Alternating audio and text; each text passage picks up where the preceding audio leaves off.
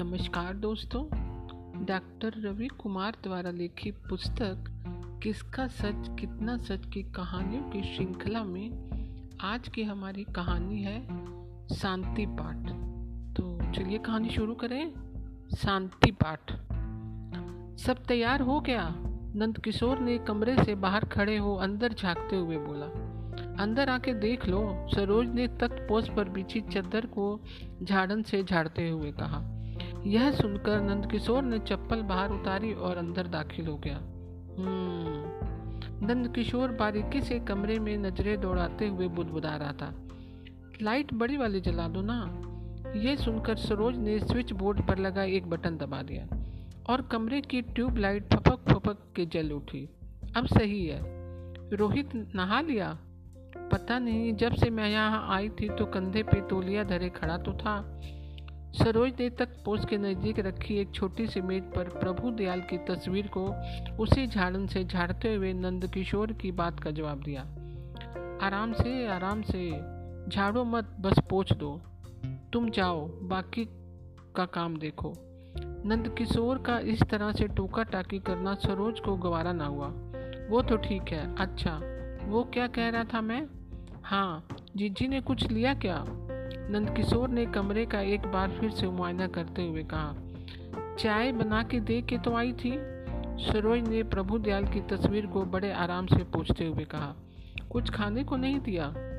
नंदकिशोर की आवाज़ में थोड़ी तलखी थी, मना कर रही थी कुछ खाने के लिए। ज़बरदस्ती दो रस दे के आई हूँ। एक पराठा बना देती। रस से क्या होगा? समझाया नहीं तुमने? तुम समझा लो, बहन तो तुम्हारी है। नंद किशोर की आवाज़ की तलखी अब सरोज के लहजे में उतर आई। नंद किशोर ने कुछ और बोलने की बजाय चुप रहकर कमरे का मुआयना करना बेहतर समझा। सब ठीक था। फर्श पर दरी बिछी थी, जिस पर चार पाँच लोग बड़े आराम से बैठ सकते थे। तख्त पोष को दीवार से सजा के लगा कर रखा था उसके बगल में रखी एक छोटी सी मेज पर एक स्टील की थाली, कुछ गेंदे के फूल, एक धूप की डिब्बी, माचिस और प्रभु दयाल की तस्वीर रखी थी। रेहल कहाँ है? क्या? रेहल रेहल नंद किशोर ने झल्लाते हुए कहा। क्या रेहल रेहल बोल रहे हो? क्या होता है ये? नंद किशोर को झल्लाते देख सरोज भी खींच उठी। अरे तुम्हें रेहल नहीं पता? सरोज नंद किशोर के अंदाज से वाकिफ थी। इसलिए नंद किशोर के इस तंज से जो उसने हैरानी में लपेट मारा था, वो तिल मिला गई और बिना कुछ बोले हाथ में लिया हुआ झाड़न वहीं पटकते हुए कमरे से बाहर चले गई। नंद किशोर सरोज के इस रवैये से सकपका गया और झाड़न उठा के उसके पीछे पीछे कमरे से बाहर निकल गया। कमरे से बाहर निकलते ही उसे रोहित तोलिया कंधे पे टांगे आँगन में टहलता अपने मोबाइल पर बातें करता दिखाई दिया। तू नहाया नहीं अभी तक? सरोज पर आया गुस्सा नंदकिशोर ने रोहित पर निकाल दिया। रोहित ने एक बार को कुछ न कहा। बस आँखें सिकोड़ के नंदकिशोर को चुप रहने का इशारा करते हुए फ़ोन पे बातें करता रहा। हद है। नंदकिशोर ने गुस्से में सिर हिलाता बड़बड़ाता अंदर कमरे में दाखिल हो गया। जी जी, आपने कुछ खाया नहीं? फर्श पर बिछी दरी पर बैठी अपनी बड़ी बहन बिमलेश से सरोज और रोहित से बर्ताव से सकपका सा। वर्का वर्का हुए सब्र के पाठों की किताब पर नरमी की कच्ची जिल चढ़ाते हुए नंद किशोर बोला, हैं? कहीं और खोई? उसकी बहन ने उसकी ओर देखते हुए कहा, कुछ खाया क्यों नहीं आपने? अपने बहन के बगल में फर्श पर बैठते हुए नंद किशोर ने वही सवाल थोड़ा सा दूसरे तरीके से दोहराया, खाया ना? सरोज ने चाय बना दी थी, उसमें डुबो डुबो कर दो रस खाए थे। रस से क्या होता है? एक पराठा बनवा लेती। मन नहीं है। मन छोड़ो, अभी दो घंटे बैठना पड़ेगा पाठ में। ऐसे ही बैठो कि क्या? देख लूँगी बाद में। मम्मी, मेरे फ़ोन का चार्जर देखा क्या आपने?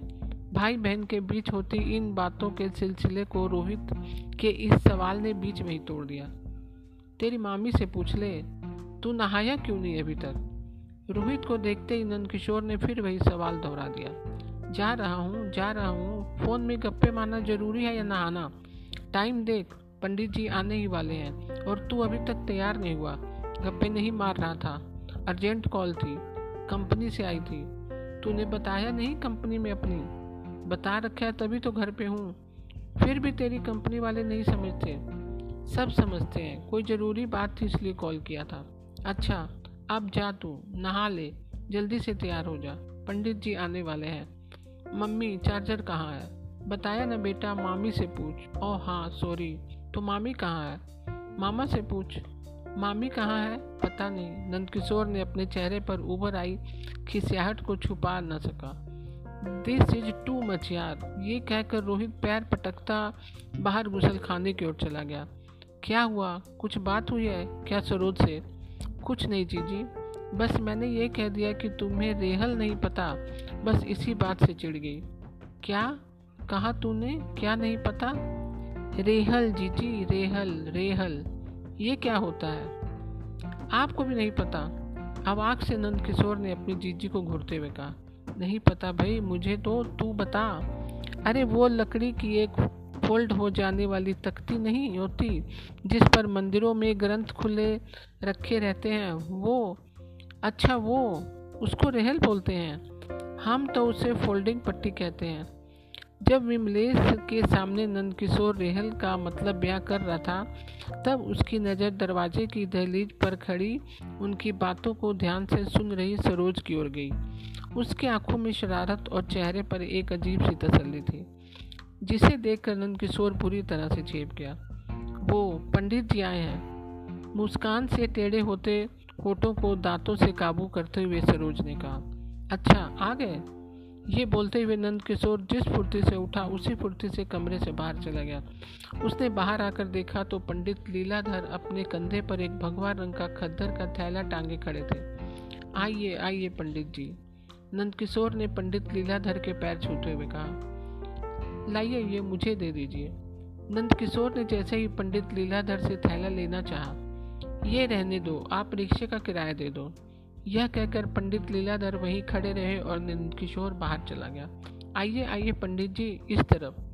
रिक्शा का किराया चुकता करने के बाद नंदकिशोर पंडित लीलाधर को उस कमरे में ले गया, जहाँ पंडित लीलाधर ने अपना काम करना था। आप बैठिए, मैं बाकी सबको बुलाता हूँ। पंडित लीलाधर को कमरे में बीच तख्त पोज पर बैठा नंदकिशोर कमरे से बाहर चला गया। चलो चलो, जी जी, पंडित जी बैठ गए हैं। हम लोग भी अब चलते हैं। सरोज, तुम पंडित जी के लिए जल ले आओ। नंद किशोर ने हड़बड़ी मचाते हुए कहा। यह सुनकर विमलेश उठ खड़ी हुई और कमरे से बाहर चली गई। क्या ले आऊँ? जल। सरोज ने एक शरीर अंदाज में कहा। हाँ हाँ वो तो पता है ना क्या होता है। नंद किशोर ने खिसियाते हुए कहा। नहीं नहीं पता। आप ही बता दो, संत नंदेश्वर, क्या होता है वो? सरोज ने तन शरारत में लपेट कर नंदकिशोर को मारते हुए कहा, क्या सरोज, ये क्या मज़ाक का वक्त है? पानी ले आओ पंडित जी के लिए. नंदकिशोर ने तकरीबन गिड़गिड़ाते हुए कहा हाँ तो ऐसे बोलो ना। ठीक है, आप चलिए, मैं आती हूँ। ये सुनकर जैसे ही नंदकिशोर पलटने लगा अच्छा सुनो, पानी मतलब जल किस पात्र में लाना है?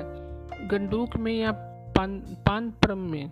सरोज के भवे मटकाकर पूछे गए इस सवाल से नंद किशोर बुरी तरह छटपटा गया और बिना कुछ कहे उस कमरे से बाहर दूसरे कमरे में चला गया।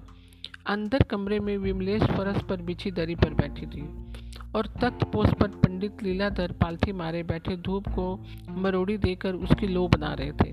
पंडित जी, सारा सामान पूरा है ना? कुछ और चाहिए तो बताओ। नंदकिशोर ने ऐसा कहने पर पंडित लीलाधर ने एक बार कमरे में अपने आसपास रखी सब चीज़ों का मामला किया और पेट खुजलाते हुए बोले हम्म ठीक है सब। बस चल। उनकी ये बात पूरी होने से पहले ही सरोज एक हाथ में कटोरी से ढका हुआ लोटा और एक गिलास लेकर दाखिल हुई और उसे तख्त पोस के नज़दीक रखी मेज पर रखते हुए पंडित जी के पैर छूकर विमलेश के नज़दीक जा बैठी। पंडित लीला लीलाधर ने धूप को प्रभु दयाल की तस्वीर के सामने रखा और अपने थैले में से एक मोटी सी किताब निकाली और कुछ तलाशते हुए इधर उधर देखने लगे। ये देखकर नंद किशोर तपाक से बोला, क्या रेहल चाहिए पंडित जी? अरे नहीं, मैं तो वो फोल्डिंग पट्टी देख रहा था। यह सुनकर सरोज की एक दबी दबी सी हँसी की आवाज़ आई और नंद किशोर उसे घूरने लगा। क्या? नहीं है क्या? कोई बात नहीं, मैं ऐसे ही पाठ कर लूँगा। यह कहकर पंडित लीलाधर ने वो किताब अपने सामने खोल के रख ली और फिर बोले, बस यही लोग हैं क्या? बेटा नहीं आया? आ रहा है, आ रहा है, वो स्नान मतलब नहाने गया है। नंद किशोर ने फटाफट बोला हाँ वो आ जाए, धूप जलाए, फिर शुरू करते हैं। पंडित लीलाधर ने अपने कुर्ते की जेब से ऐनक निकाला, उसे साफ़ किया और फिर बोले, वैसे ये आप जैसे गिने चुने लोग ही हैं जो अपने रीति रिवाजों का पूरा ध्यान रखते हैं। नहीं तो आजकल हर कोई चौथे पे ही फारिग हो जाना चाहता है। और शांति पाठ तो अब देखो ना, मैं खुद दो साल बाद ये पाठ कर रहा हूँ। ये तो अपने नंद बाबू जी हैं, जिनको अपनी रीतियों का पूरा ज्ञान है। इसके आगे पंडित लीलाधर कुछ कह पाते नंद किशोर मन ही मन अपने आप पर फक्र करते हुए, लेकिन पंडित लीलाधर के सामने बड़ी सादा दिली दिखाते हुए बोले, अरे, नहीं नहीं पंडित जी, मैं भला कहाँ का ज्ञान रखता हूँ? ज्ञानी तो आप हैं। ये तो मैं अपने जीजा जी को इतना कहकर वो सुबकने की कोशिश करने लगे। नंद बाऊ जी धीरज रखो, ये तो विधि का विधान है। आप तो आप ही इस घर के बड़े अब तो आप ही इस घर के बड़े हो। नहीं नहीं, पंडित जी, इनसे बड़ी तो हमारी जीजी है। सरोज के बीच में टोकने पर नंद किशोर ने उसे आँखें तरेर कर कहा, और, अरे, ये रोहित कहाँ रह गया? मैं देख कर आता हूँ। बोलकर बात को बदलने की कोशिश की और कमरे से उठकर चला गया। बाहर आकर उन्होंने देखा कि रोहित बाहर आँगन में कपड़े सुखाने वाली तार पर तोलिया, गिल्ली, बनियान और जांघिया टांग रहा है। उसे देखते ही नंद किशोर भड़क गया और तेज आवाज़ में बोला, सारे तेरा इंतज़ार अंदर कमरे में कर रहे हैं। तू खड़ा यहाँ, कच्चे बनियान सुखा रहा है। और तो कहाँ सुखाऊं? धूप तो यही, धूप तो यहीं आ रही है ना? रोहित ने पलट कर जवाब देते हुए कहा, अरे, इस धूप को छोड़, अंदर कमरे में चल के धूप जला। पंडित जी कब से लो बना के बैठे हैं? नंद किशोर ने किलसते हुए कहा, ऐसे ही चलो, चड्डी बनियान में। खड़े रोहित ने अपनी ओर इशारा करते हुए कहा, अरे बेटा, जल्दी से वही कुर्ता, पजामा पहन कर आ जा, जो तूने चौथे में पहना था। पर वो तो मैंने मैले कपड़ों के साथ वॉशिंग मशीन में डाल दिया। पता नहीं धुला भी है या नहीं। तो दूसरा पहन ले। दूसरा नहीं है मेरे पास। तेरे पास दूसरा कुर्ता, पजामा है ही नहीं। नहीं, वैसे तो है। रेड चूड़ीदार, पजामी और क्रीम लॉन्ग कुर्ता, जो मम्मी पापा के एनिवर्सरी में पहना था। मम्मी को पता होगा कहाँ पड़ा है। पूछूँ? इस पर नंद किशोर ने हाथ जोड़ते हुए कहा, मेरे भाई, तू पैंट शर्ट ही पहन ले, पर जरा जल्दी कर। ये कहकर नंद किशोर दाएँ बाएँ सिर मारता वहाँ से चला गया और रोहित कपड़े पहनने आ रहा है। रोहित नंदलाल ने कमरे में दाखिल होते ही कहा और दरी पर बैठ गया। फिर कुछ देर तक कमरे में चुप्पी छाई रही। पंडित जी गला खखारते हुए किताब के पन्ने उलट पलट कर देखते रहे। विमलेश गुमसुम सी बैठी रही। सरोज दीवार के सहारे सिर टिकाकर छत ताकती रही और नंद किशोर कभी उंगलियों के नाखून चबाता, कभी मुड़ मुड़ के पीछे दरवाजे की ओर देखता तो कभी हाथ में बंधी घड़ी को। बीतते वक्त के साथ उसकी बेचैनी बढ़ती जा रही थी और फिर जब उससे और सब्र ना हुआ तो वो, मैं एक बार देख के आता हूँ, कहाँ रह गया रोहित? कहकर कमरे से उठकर बाहर चला गया। बाहर आकर अभी पायदान पर पड़ी अपने चप्पलें पैरों में अटकाई ही थी कि रोहित आ गया। बड़ी देर लगा दी कपड़े पहनने में। हाँ शर्ट थोड़ी मुचड़ी हुई थी प्रेस मार रहा था। ये सुनकर नंद किशोर के खून का दबाव एक बार तो सिर तर, सिर की तरफ़ पड़ा। फिर उसने उस पर काबू पाते हुए कहा उसे नीचे गिरा लिया और बिना कुछ बोले पैरों में अटकी चप्पलें वापस झड़क कर कमरे में दाखिल हो गया। मामी मेरे फ़ोन का चार्जर देखा आपने? रोहित कमरे में घुसते ही बोला बेटा रोहित फ़ोन चार्ज होता रहेगा तू पहले धूप जला ले। पंडित जी है ये हमारा रोहित है। भांजा, बेटा प्रणाम कर पंडित जी को। नंद किशोर की आवाज़ में खिसियाहट सी झलक उठी। रोहित ने बड़ी, वहीं खड़े अपने हाथ जोड़े और बोला, मामी, चार्जर, मैं, मैंने तो नहीं देखा। सरोज कुछ सोचते हुए बोली तो कहाँ गया यार? रोहित झल्ला उठा, अरे रोहित, सुन बेटा, मिल जाएगा, ढूंढ लेंगे। पहले पाठ कर ले। पंडित जी कब से बैठे हैं? नंद किशोर गुस्सा पीते हुए बोला, मामा जी, सिर्फ़ टेन परसेंट बची है बैटरी। एक बार चार्जिंग पे लगा दो फ़ोन। ओहो, क्या हो गया? फ़ोन चार्ज नहीं हुआ तो पाठ ज़रूरी है या फ़ोन? नंद किशोर सब्र खो बैठा। नंद बाबूजी, शांत शांत। ये पाठ हम दिग्वत आत्मा की शांति के लिए कर रहे हैं। आप शांत हो जाइए। पंडित लीलाधर ने बीच बचाव करते हुए कहा और फिर बोले, बेटा, आप यहाँ कर धूप जला दें। यह सुनकर अनमना सा रोहित आगे बढ़ा और थाली से माचिस उठाकर धूप जलाकर कमरे से जाने लगा। तो अब कहाँ जा रहा है? नंदकिशोर ने टोका। जला तो दी धूप, नाउ वट जी जी। रोहित की बात का जवाब देने के बजाय नंदकिशोर ने विमलेश की ओर देखते हुए कहा, रोहित, बैठ जा। विमलेश ने नरमी से कहा, क्या यार? रोहित बड़बड़ाते हुए बोला उसके बैठते ही पंडित तिलाधर गला साफ़ करते हुए बोले, पाठ शुरू करने से पहले हम दिग्वत आत्मा की शांति के लिए शुद्ध चित्त से प्रार्थना करेंगे और उनकी एक सबसे अच्छी बात या कोई स्मृति सबके साथ साझा करेंगे। अब दो मिनट के लिए अपनी आँखें बंद करके उनके लिए मौन प्रार्थना करें। ये सुनकर सब हाथ जोड़कर आँख बंद करके बैठ गए चलिए, अब आप प्रभु दयाल जी के बारे में अपने विचार रखिए। सबकी आँखें खोलते ही पंडित जी ने कहा और विमलेश की तरफ़ देखकर बोले, बहन जी, आपसे ही शुरू करें। यह सुनकर विमलेश ने अपनी आँखें छिपकाई और दुपट्टा मुँह में दबाकर सुबकने लगी और उसके नज़दीक बैठी सरोज उसका कंधा थपथपाने लगी। कोई बात नहीं बहन जी, रहने दो। नंद बाबू जी, आप कुछ बोलिए। पंडित जी ने नंद किशोर के मुताबिक होकर कहा। यह सुनकर एक ठंडी सांस लेते हुए नंद किशोर बोला, अब मैं क्या कहूँ? जीजा जी ने मेरे लिए क्या क्या नहीं किया? मैं और वो तो जैसे सुदामा और कृष्ण, मामा। क्या? वो दोनों भी जीजा साले थे? फ्रेंड्स नहीं। रोहित हैरान होते हुए बोला नंद किशोर के दोनों हाथों की मुठ्ठियाँ कस के और जाड़ बीच के रह गई, और वो इतना ही बोल पाया। मेरा मतलब मुझे जब भी किसी चीज़ की ज़रूरत पड़ती, वे बेझिझक उनके पास पहुँच जाता। वो मुझे कभी मना नहीं करते। वो बस इतना ही कहते थे। आ गया साला, फिर कुछ मांगने। रोहित के ऐसा कहते ही नंद किशोर बुरी तरह से भड़क गया और दांत पीसते हुए बोला, जी जी, चुप करा लो इसको। हाँ जी जी, चुप करा लो रोहित को, नहीं तो सुदामा कंस बन जाएगा। सरोज अचानक से बोल पड़ी और फिर नंद किशोर की ओर देखती हुई अपने दोनों हाथों से कान पकड़ने लगी। ये देखकर रोहित की हँसी निकल गई। रोहित बस विमलेश ने बिगड़ते हालात को काबू करने की कोशिश की, मगर अरे मम्मी, क्या पापा ऐसा बोलते नहीं थे? जब भी मामा अपने घर आते थे, फिर इनके जाते ही आप दोनों का झगड़ा भी हो जाता था। रोहित के ऐसा कहते ही नंद किशोर रुआसा सा हो गया। सच जी जी, जीजा जी ऐसा बोलते थे मेरे बारे में। इससे पहले विमलेश कुछ कह पाते, पंडित जी बोल पड़े।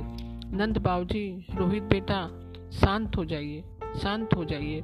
आप लोगों को इस तरह से बर्ताव करते देख प्रभु दयाल जी की आत्मा को कितना कष्ट पहुंचेगा। जरा उनके बारे में भी सोचिए।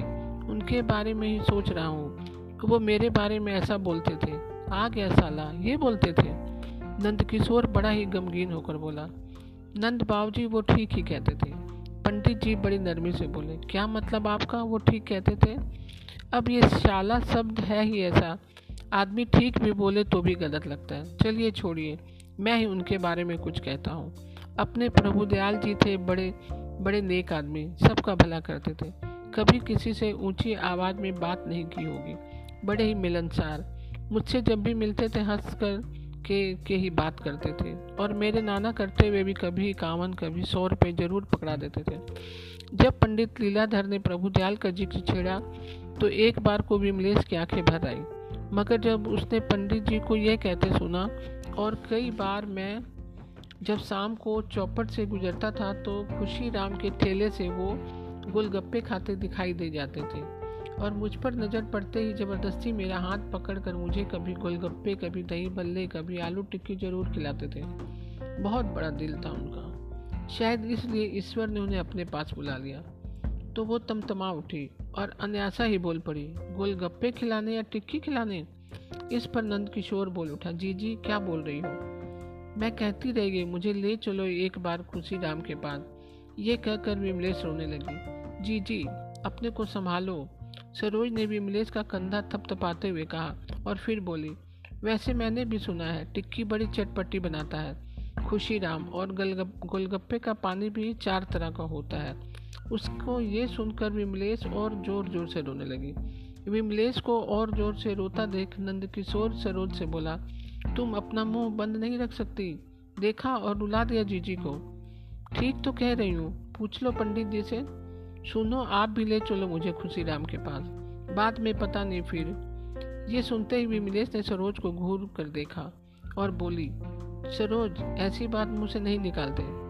जी जी नहीं है तमीज इसको बोलने की। यह सुनकर सरोज दमक गई। और नंदकिशोर पर फूट पड़ी। हाँ कहाँ से आए तमीज? सारी की सारी तो आप समेट गए हैं। मेरे लिए कुछ बच्चा ही नहीं। जब इतनी ही बदतमीज हो तो तो क्यों साथ फेरे लिए थे मेरे साथ? उल्टे करवा लो, मामी। आज तो पंडित जी भी यही हैं। रोहित ने चुटकी लेते हुए कहा। रोहित विमलेश ने आँखें निकालते हुए कहा। और तुम ना थोड़ा सा मौका देख लिया करो। कभी भी झगड़ने लगते हो। विमलेश के ऐसा कहते ही नंदकिशोर तपाक से सरोज की ओर इशारा करते हुए बोला, हमेशा इसी को लड़ने की पड़ी रहती है। मैं तो जितना हो सकता है लड़ाइयों से बचने की पूरी कोशिश करता हूँ। हाँ शांति का नोबल तो तुम्हें ही मिला हुआ है ना? मैं तो जैसे तोरा बोरा की पहाड़ियों से आई हूँ। रॉकेट लॉन्चर से गोले तो बरसाती रहती हूँ। बारूद सुरंगें बिछा रखी है ना मैंने जगह जगह जिनसे तुम बचते फिरते हो? और और सरोज सरोज ने पलट कर जवाब देते हुए कहा सरोज बहन जी आप शांत हो जाइए। पंडित जी ने मौके की नजाकत को समझते हुए कहा नहीं पंडित जी आप ही बताइए मैंने क्या गलत कह दिया? इतना ही तो बोला है कि मुझे भी खुशी राम के पास ले चलो। बाद में पता नहीं फिर आपकी या, याद रहे ना रहे। सरोज अपनी सफ़ाई पेश करते हुए बोली ऐसा थोड़ी कहा तुमने? तुम तो ये बोली बाद में पता नहीं फिर। इसका क्या मतलब हुआ बताओ। नंद किशोर पूरी जिरा करने लगा। तो मुझे बात पूरी करने कहाँ दी? जीजी ने बीच में ही रोक दिया। सरोज ने अपनी दलील पेश की। देखो, तुम जीजी को कुछ मत कहो, वो तो बेचारी पहले से ही। नंद किशोर की ये बातें सुनकर विमेश विमलेश सुबकने लगी। देखा देखा, फिर से रुला दिया ना जीजी को? अब मैंने रुलाया है, मैंने रुलाया है। ठीक है, तुम्हारी बहन है, करा लो चुप। ये कह कह कर बड़बड़ करती सरोज उठकर कमरे के बाहर चली गई। लो जी, हो गया पाठ। खामखा सुबह सुबह नहलवा दिया। फ़ोन भी चार्ज नहीं करने दिया। रोहित की बात सुन नंद किशोर आपा खो बैठा और बोला तो जा यहाँ से, क्यों बैठा है? ये पाठ क्या मैं अपने लिए करवा रहा हूँ? जीजा जी की आत्मा को शांति मिल जाए। इससे पहले वो कुछ और बोल पाता, रोहित कहने लगा। रहने दो मामा जी, मिल पड़ी है उनकी आत्मा को शांति। मुश्किल से पीछा छूटा उनका आपसे। अब जहाँ भी होंगे, शांति से ही होंगे।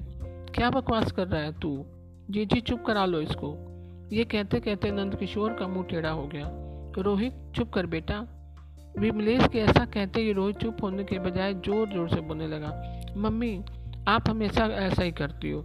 ऐसे ही आप पापा को चुप करा देती थी। हाय, मैंने कब तेरे पापा को चुप कराया? विमलेश तड़प के बोली, क्यों? हमेशा तो ऐसा होता था।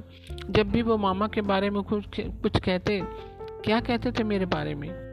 रोहित की बात को बीच में काटते हुए नंद किशोर बोला, कुछ नहीं कुछ नहीं, ये तो ऐसे ही बोल रहा है। पंडित जी, आप पाठ शुरू करें। विमलेश ने बात पलटते हुए कहा, नहीं जी जी अब तो आप पहले बताओ, क्या कहते थे जीजा जी मेरे बारे में? नंद किशोर फड़फड़ा रहा था, मम्मी क्या बताएगी, मैं बता देता हूँ। रोहित बीच से बोल पड़ा, रोहित, चुप हो जा ना। विमलेश ने आवाज़ ऊँची करते हुए कहा, नहीं जी जी बोलने दो इसको। हाँ तू बोल। नंद किशोर का चेहरा लाल हो गया। रहने दो मामा जी रोहित ने बात टालते हुए कहा। पर नंद किशोर अब काबू से बाहर हो चला था और बोलता चला गया। अब क्या रहने दो रहने दो। सुबह से कभी फ़ोन पे लगा है, कभी कच्छे सुखा रहा है, कभी शर्ट प्रेस कर रहा है, कब से खून जला रखा है मेरा? ये सुनकर रोहित भी तेज में आ गया और बोलने लगा, मैंने खून जला रखा है आपका? मैंने? छोटा था, तब से देखता आ रहा हूँ। आए दिन आपकी वजह से घर में कलेश होता था। रोहित भगवान के लिए चुप हो जा। विमलेश बीच बचाव करते हुए बोले, मम्मी, क्या चुप हो जाऊँ? आप इनको चुप कराओ, रोहित तेज आवाज़ में बोला। ऐसे बात करेगा अपने माँ से? ऐसे बात करेगा? नंद किशोर की आँखें लाल हो गई। भाई, तू बस कर। बस, अब मत बोल, विमलेश गिड़गिड़ाते हुए बोली। इससे पहले कोई भी कुछ और बोल पाता। पंडित लीलाधर तक पहुँच से उतरे। किताब किताब अपने झोले में डाली। ऐनक जेब में झोला में, ऐनक जेब में झोला कंधे पे टांग कर खड़े हो गए। सब उनकी ओर देखने लगे। क्या हुआ पंडित जी? नंद किशोर उनके सामने हाथ जोड़कर खड़ा हो गया। नंद बाबू जी मैं चलता हूँ। पर पाठ तो अभी शुरू ही नहीं हुआ। नंद किशोर तकरीबन हाफते हुए बोला, नंद बाबू जी मैं ये पाठ मरे हुए लोगों की आत्मा की शांति के लिए करता हूँ। जीवित लोगों की शांति के लिए नहीं। पहले आप लोगों को अपनी आत्मा के लिए शांति पाठ की ज़रूरत है। वो आप किसी और से करवाइए। मेरे बस का तो नहीं। मुझे आज्ञा दीजिए। यह कहकर पंडित लीलाधर कमरे से बाहर चले गए और तीनों नंद किशोर, विमलेश और रोहित चुपचाप खड़े एक दूसरे की ओर देख रहे थे कि कमरे में सरोज दाखिल हुई और आते ही बोली, क्या हो गया पाठ यह सुनकर विमलेश बिना कुछ कहे कमरे से बाहर चली गई उसके पीछे पीछे नंद किशोर और जैसे ही रोहित भी उनके पीछे जाने लगा, रोहित, ये लो। उसे चार्जर थमाते हुए सरोज ने कहा, जिसे रोहित हाथ में लिए कमरे से निकल गया। कमरे में अकेली खड़ी सरोज ने चारों तरफ़ देखा। तख्त पोच पर बिछी चद्दर पर सिलवटें पड़ी हुई थी। उसने आगे बढ़कर चद्दर के कोने को खींचकर सलवटें निकाली। स्विच बोर्ड का बटन दबाकर ट्यूब लाइट बुझा के कमरे से बाहर चली गई। और खाली कमरे में प्रभु दयाल की तस्वीर के आगे जलाई धूप धीरे धीरे सुलग रही थी। तो दोस्तों आज की कहानी आपको कैसी लगी? मैं कल फिर एक नई कहानी के साथ उपस्थित होंगी। तब तक के लिए नमस्कार दोस्तों।